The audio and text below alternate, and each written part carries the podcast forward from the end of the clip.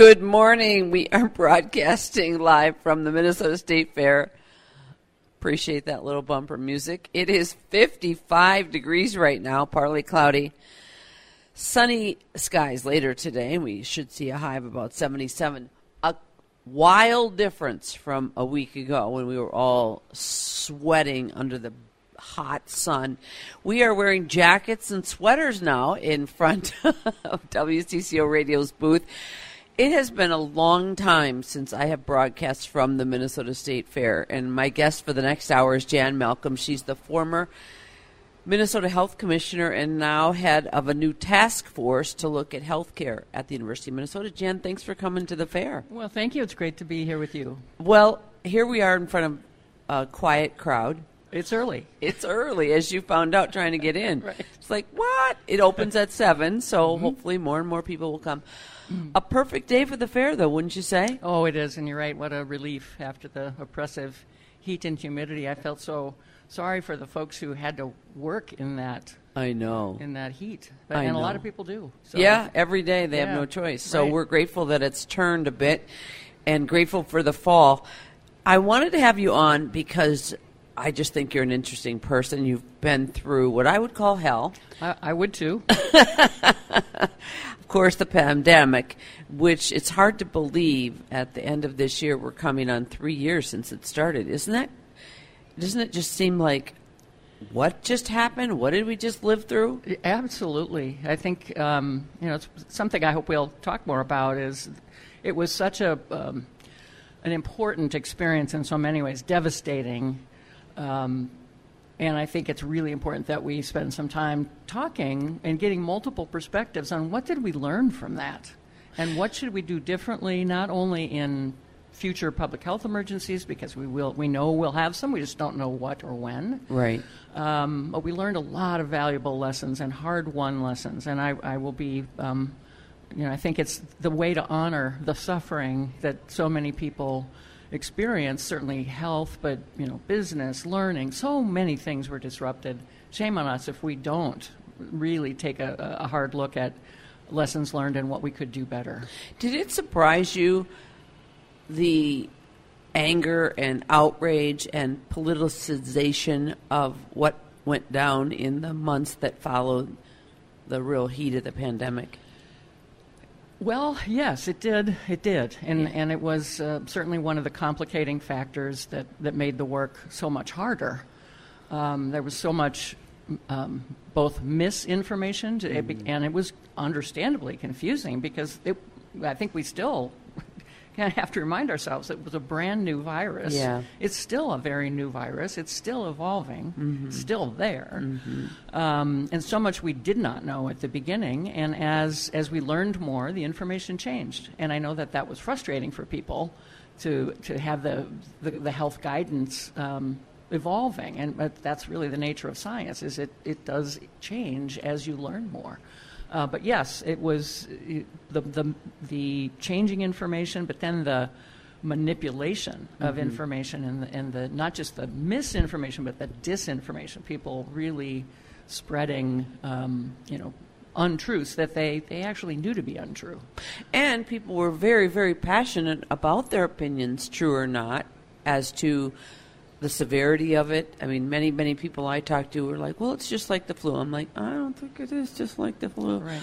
Um, and it started a lot of fights. I mean, there were times where, with my dear best friend, best friends, had to back off and say, I'm not going to fight this fight. Yeah. We're at a restaurant, we're having a nice dinner. I'm not going to have a knockdown drag out uh, about It's you know, true. I yeah. think it's a really good point that um, this it, it it touched something really deep in people's value sets and in people's views about the role of government.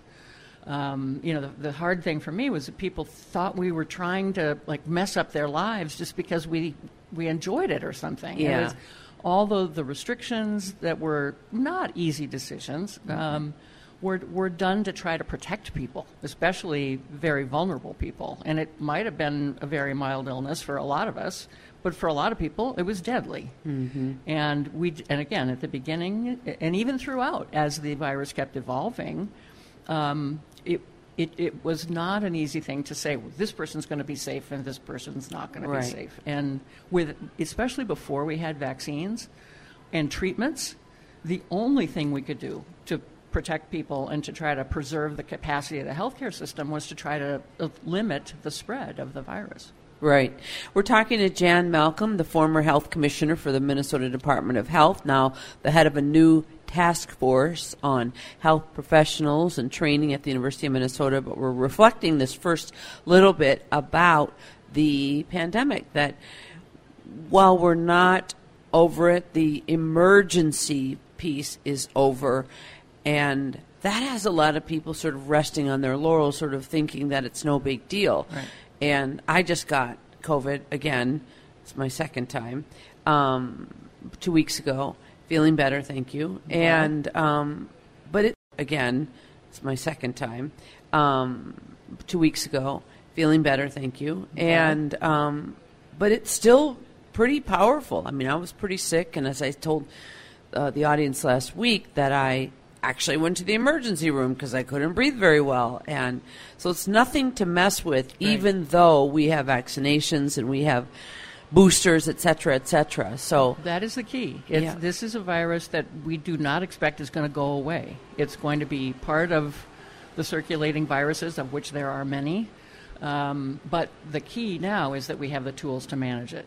We have vaccinations, we have treatments, we have improved our uh, methods for surveillance, uh, for knowing quickly what's happening. Um, th- just the scientific advancements were really something to, to be proud of and to marvel at how quickly that happened, really.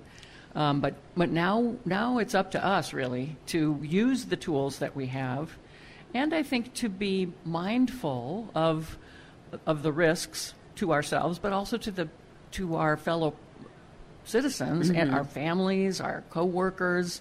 There are, you know, every one of us knows Our elderly somebody- parents. Yes, everybody, every one of us knows someone who's who's very vulnerable to Mm-hmm. a you know to really severe case. So be, just being being compassionate with each other and being uh, sensitive to the fact that for a lot of people, things have not gone back to normal. Yeah. Um, folks with immune uh, immune compromising conditions are, are really you know the vaccines don't work as well on Mm-hmm. a, on a number of people.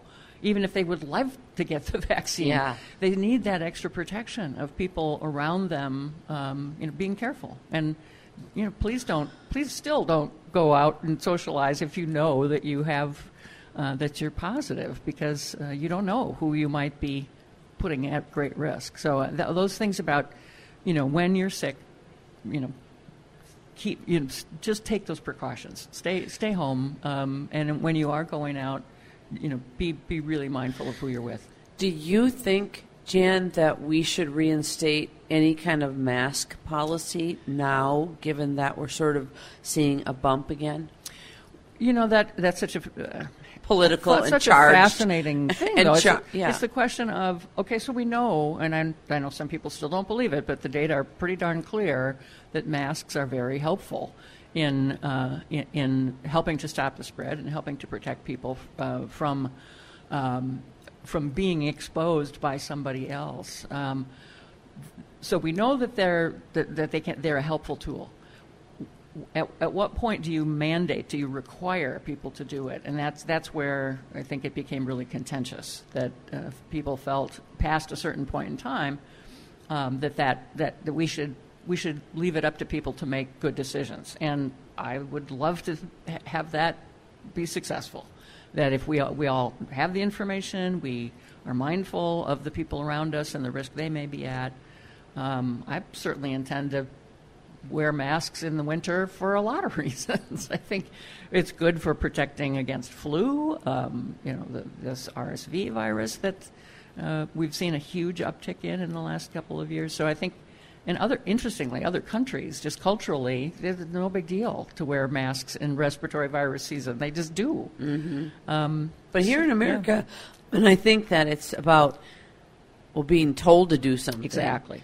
That sort of goes against the grain of who we are as a society, and uh, I think that's the crux of it. I know. think so. Yeah, and that's again, it's it's a it's a reasonable debate to have. When do you need to uh, when do you need to use those tools uh, of, of public health law um, or a governor's you know authorities uh, to protect the broader community? And I think it, you have to be judicious about that because people's patience and tolerance for that has limits, and you want to use those those mandate policies when there's a really clear benefit to it. Jan Malcolm is our guest. Again, she is the former commissioner of the Minnesota Department of Health, now head of a task force on health professional training at the University of Minnesota. And we invite you to call in or text in or come up if you have a question in the audience here. We're broadcasting live from the Minnesota State Fair. 651 461 9226. That's the talk and text line, the city's one talk and text line. We'll take a quick break and be back with much more on this health hour on News Talk 830 WCCO.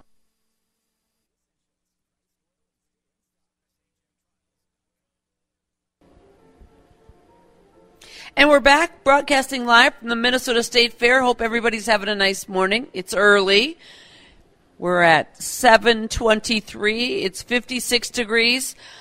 Actually, it's perfect fair weather. If you ask me, would you rather be like sweating with a fan on you, or would you rather have a nice little sweatshirt, cup of coffee? I see some folks out in front here with their coffee and their sweatshirts. I have my jean jacket. Our guest is Jan Malcolm. She's the former commissioner of the Minnesota Department of Health. She's also heading up a brand new task force at the University of Minnesota on health issues. Jan, thank you for being on the State Fair porch here. Thank you. Nice to It's nice here. to see people starting to mill about and have their coffee, and our dear sweet Michelle, who keeps everything running here at WCCO Radio, just came over with a a French crepe ham and cheese, a little breakfast crepe. That sounds delicious at this hour. But I won't leave you, Jan. I'll stay here.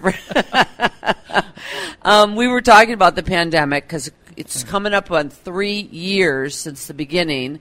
Uh, that crazy time in March of 2020. 20. So it's yeah. been over three years. Actually. Yeah, over three years Yeah. that we that Yeah. it came upon us with a blast of furnace air, and and we're, we've learned a lot. We've come a long way, but it's still not quite out of the woods. Um, and reflecting, like you said at the beginning of the show, to think about what lessons did we learn, how would we do things differently in the event of another Mm-hmm. pandemic, of which you say we're likely to see in our lifetime. Well, you know, I think that's one of the things that I, I don't want to be a you know doom a doomsayer, doomsayer, here, but yeah. um, you know, we used to think these sort of things were once in a century kind Right, of right, events. Well, right. you know. It, it appears not. I mean, just even with respiratory um, viruses, and that some of which didn't become a full global pandemic, but were significant epidemics in different parts of the world. There's been a lot going on in the last decade or so. There's just a lot of virus out there. You know, it has to do with, glo- you know, the globalization of the economy, travel. Things just move around the world with lightning speed in, in ways that they didn't before.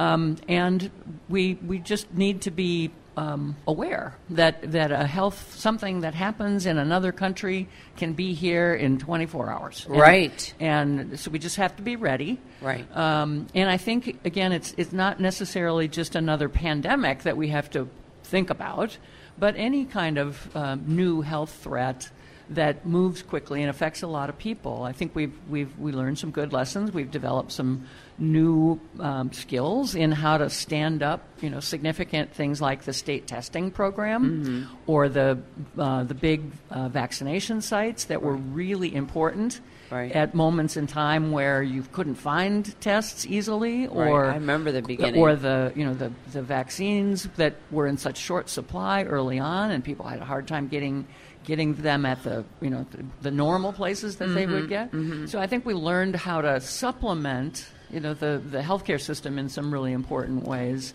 that we need to uh, be ready to do that. And part of the problem is both the healthcare workforce and the public health workforce, we have less people working in healthcare and public health today than we did at the beginning of the pandemic. That's not good. We need to we need to rebuild these fields, um, and uh, because we need that every day, not just in an emergency. Do you think that the trauma of going through, for example, a nurse that suffered through day in and day out of death and then leaving the business. Do you think that that's why people left, and do you think that it will be hard to get them back? I think the experiences during the pandemic, both just the, the sheer you know uh, intensity and pressure and unrelenting three years of a full sprint, you know, j- just was very exhausting for a lot of folks. A lot of people have chosen uh, have chosen to go to part time, change specialties, change where they practice, or just change careers altogether, or retire if they can. Um, so I think it, it, the, the pandemic certainly was a, a, an important factor. Um, but we know that you know, the, the health workforce is also aging. Um, it, particularly, if you look at uh, rural uh, Minnesota, we know that you know, a large proportion of the physicians and the nurses, the pharmacists, the public health workers are are t- getting toward retirement, and we don't see enough people coming into the fields, especially to practice in you know in rural areas or in some of our, our underserved communities. So we had a problem that's been growing for a while, but the pandemic just really exacerbated it, and the you know it was both the, just the intensity of the work, but also the you, you mentioned earlier some of the, the just the, the really difficult parts of the contention and people being so angry and uh, you know accusing their physicians and their nurses of of trying to do them harm, um, you know, and, and wanting treatments that the health professionals wouldn't give them because they knew they were dangerous. Um, it just became very, very nasty in some some circumstances, which was really heartbreaking. I had a neighbor who believed that Anthony Fauci was actually financially benefiting, had some investment, some stake in it. And he got COVID, this neighbor, and he refused treatment. He refused all things because he was so mad at Anthony Fauci. Oh. And he died. Oh, I'm so sorry. I know. That's, that's a tragic story. It is. It's a terrible story. Yeah. Like he died at home by himself of this illness because he refused care because he was so upset and angry at the system. And I just think that's the intensity with which so many people really felt that mm-hmm. it's all a bunch of hooey and they're just trying to get us and it just feels funny Yeah. because it's like at no point was anything malicious Right. you know the effort and the intensity and it just feels funny Yeah. because it's like at no point was anything malicious Right. you know the effort and the intensity and the decisions that were made were made to try to help people not die that was it Yeah, yeah, no, that's exactly right. That's exactly right. Yeah. And um, and I think it's important to acknowledge, you know, that that th- there were costs to those things, and, and that's very clear. I mean, people's businesses, you know, with the learning um, disruption to learning with kids, you know, not being We're still able seeing to be that. in person. We're still seeing that. It's a big deal, and we. And again, we, I think that's why it's so important to take stock of well, what did we what did we learn? What might we what would what would we do differently? Now, I think you know if we could have more quickly gotten schools to adapt, uh, you know, and adopt policies to keep the school environment safer, you know, would be a great goal to like let's for heaven's sakes improve the ventilation in the schools and and, and have things like testing and you know and vaccinations and rapid access to treatment for the teachers and whatever. I mean, just thinking about how to how to how to prepare and how to protect uh, some of these critical sectors and and nursing homes. Oh my gosh, that was terrible yeah, what a heartbreak. Um, uh, so, how do we do a better job? I mean, nursing homes have, have struggled for a long time with infection control. They're short staffed, they, they need more training, they need more people. Um, and along comes a pandemic into a situation that was already stressed. right Um, so again, I, another thing that I think was such an important learning is how connected all these parts are. The hospitals were too full, both because you know not enough people were taking preventive actions, but they also couldn't discharge people to the nursing homes because the nursing homes didn't have enough staff to take patients. Yeah. So the whole thing is connected, and we just we have to really be mindful of. You can't fix one problem in isolation and expect it to stay fixed. You got to look at the, the whole system. Which kind of leads us to your conversation about the work that you're doing at the University of Minnesota. So why don't we do this? It's 7:32. We'll take a break here at the bottom of the hour. We'll do some weather. We'll let folks know what the temperature is and what it's going to be today and the next couple of days. And when we come back, we'll talk more with Jan Malcolm, former commissioner of the Minnesota Department of Health as well about her new task force on health professional training at the University of Minnesota. We're back on 830 WCCO, broadcasting live from the Minnesota State Fair.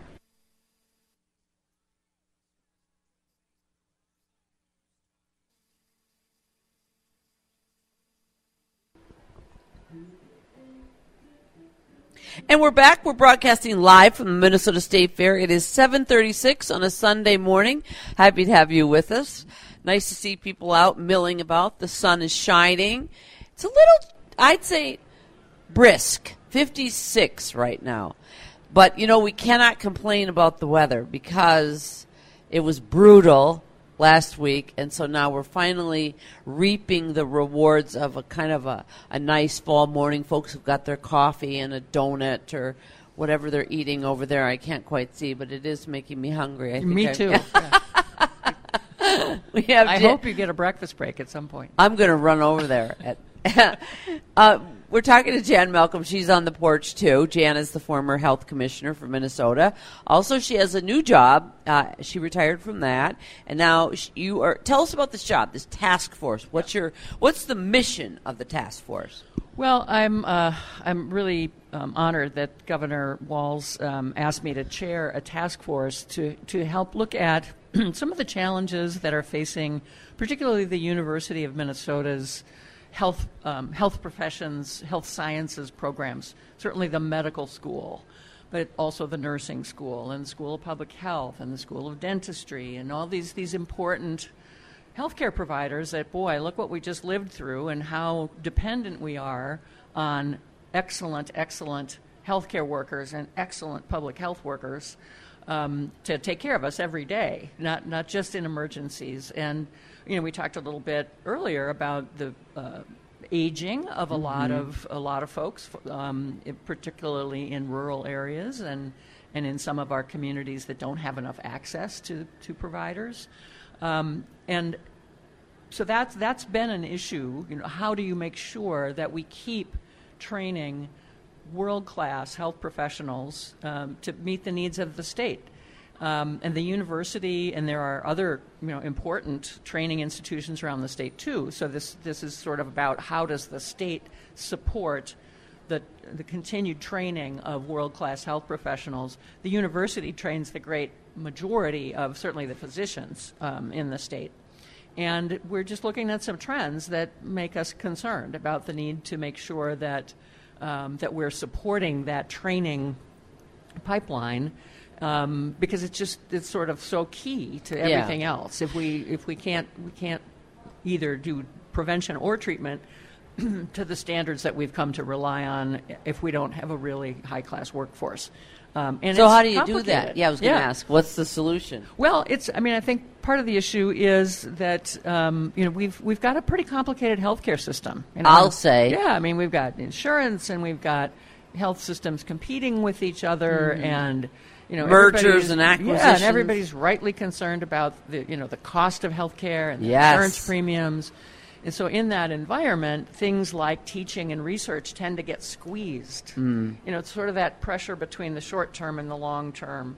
And so, the question is really well, is there, what can the state do, you know, to support, um, to support that, those public aspects of, of the mission of training health professions? Is it about incentivizing? Is it about, you know, what do you do to attract people to get into the field? Like, are there things you can say, you get a bonus or you get a, a new car?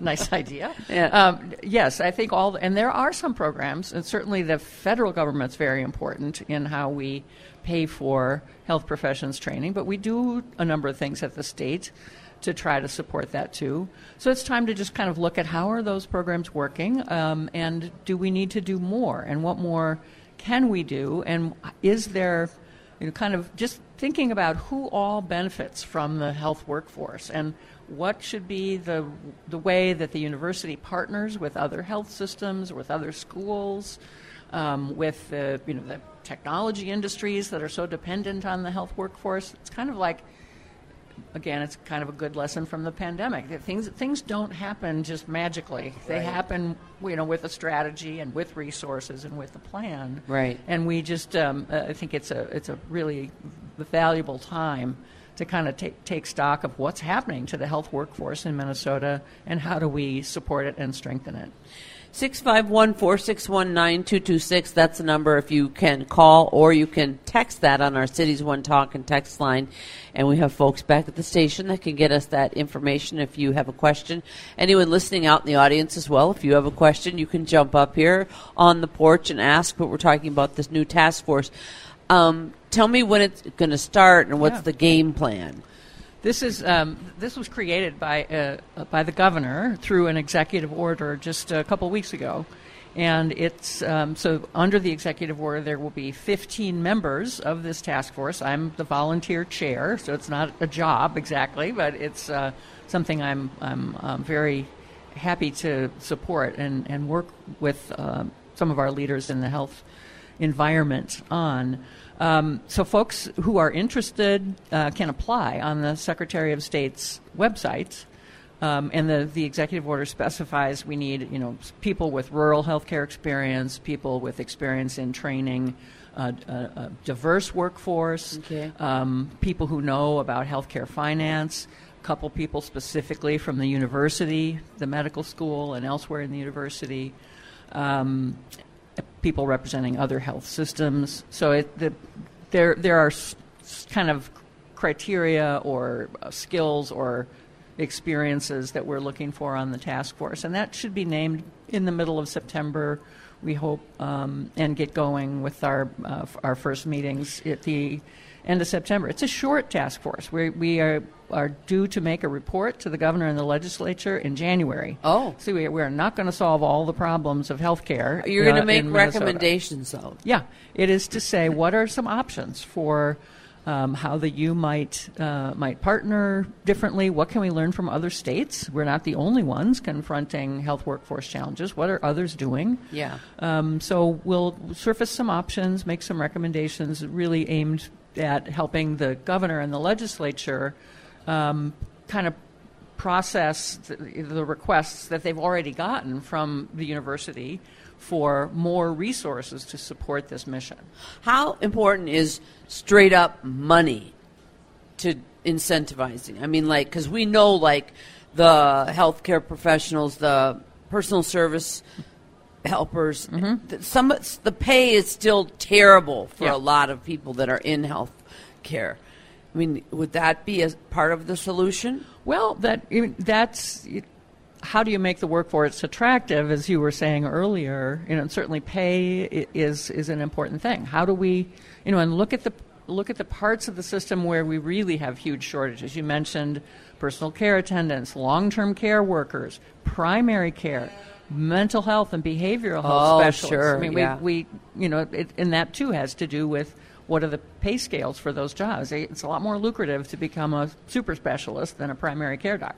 But we really have a critical need Right. for some of some of those basic uh, skill sets as well. And I would imagine, too, to some degree, perhaps the communities themselves that need. For some of some of those basic uh, skill sets as well. And I would imagine, too, to some degree, perhaps the communities themselves that need the primary doctor might have. So if it's a Thief River Falls or it's a Mankato or, you know, Willmar, that those communities might find ways as well to make themselves more attractive to those providers. Yeah, and that's it's one of the things that we do with some state funding, not a lot of state funding, but um, for instance, we there's a program that helps support residency slots um, in some of those very communities, to because we know that if people practice in a community, get trained in a community, they tend it's more likely that they'll stay there Sure. or practice in a similar environment. Um, so there there are things that we are already doing that we can look at how well is that working and can we beef it up. But I do think there are some other models in other states to look at because again it's it's like this is the, the public missions of teaching and research are kind of embedded in this really complicated healthcare financing world that's all about competition and and it's the market can't fix everything. No. And I think there's a real role for for uh, market forces in competition, but there are also these kind of public aspects to the to the mission that need that need to be kept front and center. It's very convoluted, and I, I'm constantly scratching my head about how wacky the healthcare system is in terms of money. And that, you know, there was a great article in Time magazine several years ago called The Poison Pill.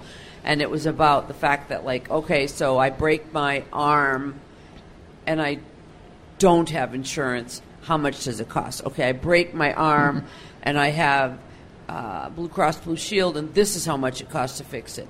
I break my arm and I'm on Medicaid, and this is how much it costs. So there's no cost. There's no straight up, okay, you break your arm, you're going to put a cast on, it costs $100. It's so messed up to me, and I don't know how you fix it because I think the horse is out of the barn. I mean, insurance is here, Medicaid, Medicare, blah, blah, Yeah. blah.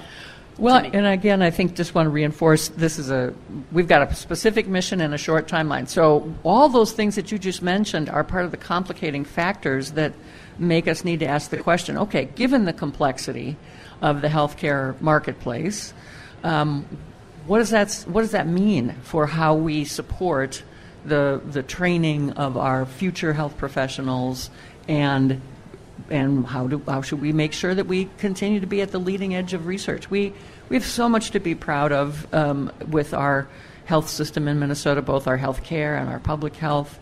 Um, again, we worked our hearts out during the pandemic, and I think you know time will, I think, just continue to show that we, you know, while not perfect by any means, we we actually uh, performed pretty well as a state, and that was due to the incredible hard work and skill of so many people. Um, and, and, and we are right to be proud of, of healthcare and health in Minnesota, but we can't take it for granted.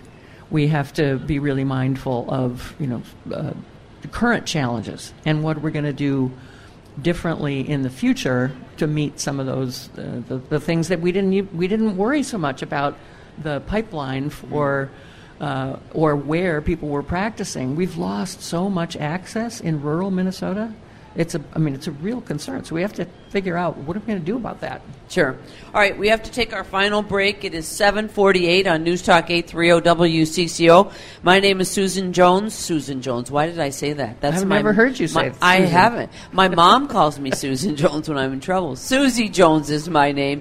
651 461 9226. We're back after this on News Talk 830 WCCO.